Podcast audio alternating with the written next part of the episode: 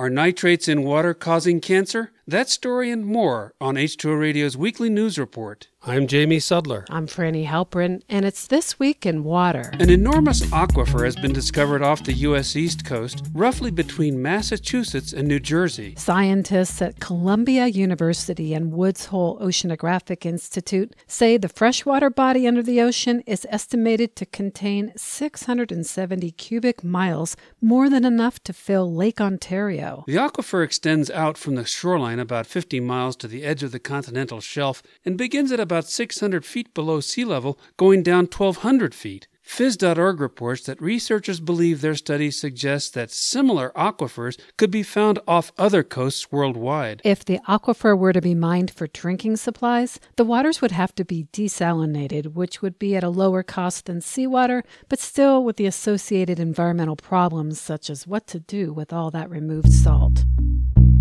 Nitrogen based fertilizers are spread on farms, and a significant portion of the nitrogen ends up as nitrate in surface and groundwater supplies on which many communities depend for drinking water. According to a new study by the Environmental Working Group, nitrate pollution can be associated with over 12,000 cancer cases a year. The problem is especially severe in the nation's farm country, according to one of the study's authors. The peer reviewed report said 80% of the nitrate related cancers were colorectal, with ovarian, thyroid, kidney, and bladder cancers accounting for the rest. The study also says that nitrate in tap water has been associated with serious health issues for infants, including low birth weight, premature births, and neural defects. A University of Iowa environmental engineer told the Des Moines Register that the report drives home the need to revisit the nitrate drinking water standard of 10 milligrams per liter that was set in 1962. However, the EPA recently determined not to do so.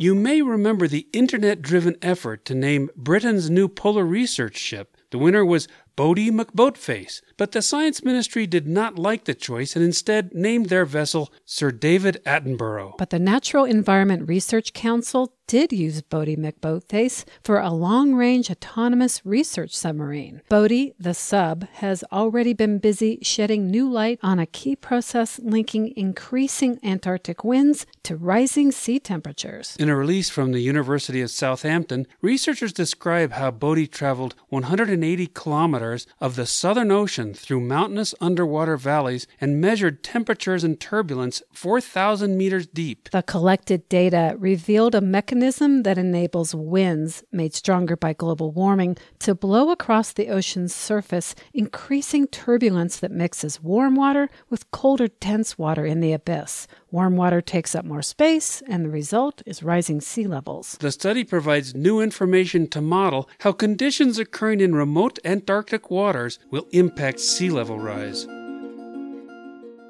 Eight U.S. senators from both parties have written to the Premier of British Columbia, Canada, urging him to reform the mining practices in the province. The lawmakers from Alaska, Washington, Idaho, and Montana expressed their concern about the lack of oversight of Canadian coal mining projects near multiple transboundary rivers that originate in BC. The Toronto Star reports that waterways in the Kootenay watershed in parts of Montana, Idaho, and British Columbia have been found to contain toxic concentrations of selenium by several studies, both Canadian and American.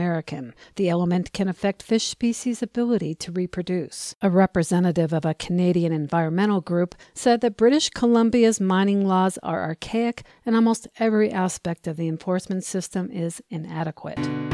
Want to save North America's monarch butterflies? Plant milkweed in city yards, parks, and empty lots, according to a new study from Chicago's Field Museum. Milkweed is the only plant where butterflies can lay their eggs and is also beneficial for a wide range of wildlife, from beetles to birds. Common milkweed has been disappearing due to widespread use of herbicides and the loss of natural areas to agriculture. National Geographic reports that the eastern population of monarchs has declined over 80%, and in the West, they're nearly extinct with only 3% remaining. Abigail Derby Lewis, lead author of the study, points out that cities offer opportunities to help butterflies because they can survive on very small patches of habitat. And finally, everyone knows that parrots can mimic human speech, as can a few other birds, but for the most part, animals produce the sounds they were born with. Cows moo, dogs bark, and so on. Humans, on the other hand, are vocal learners, able to modify sounds and acquire new ones through imitation. But because so few animals are vocal learners, it makes studying human speech development challenging. That is, until Zola came along. Zola is a gray seal who was taught to sing, in her own way, a few notes from the Star Wars theme and bark out Twinkle, Twinkle, Little Star. Scientists at the Scottish Oceans Institute at the University of St. Andrews have found that gray seals can copy and repeat human sounds because they use the same production mechanisms that people do. Ah, ah, ah, Okay, so she's not Ella Fitzgerald, but the researchers say that finding other mammals that use their vocal tract in the same way we do can shed light on how vocalization is influenced by genetics and learning, and could one day help to develop new methods to study speech disorders. And as Gizmodo points out, while singing the Star Wars theme is pretty cool, the scientists missed out on an obvious opportunity having Zola sing Seal? This Week in Water is supported by the American Waterworks Association. Discuss solutions for protecting and managing aging infrastructure at WIC 19. Learn more at awwa.org forward slash water infrastructure. A man decides after 70 years, he goes.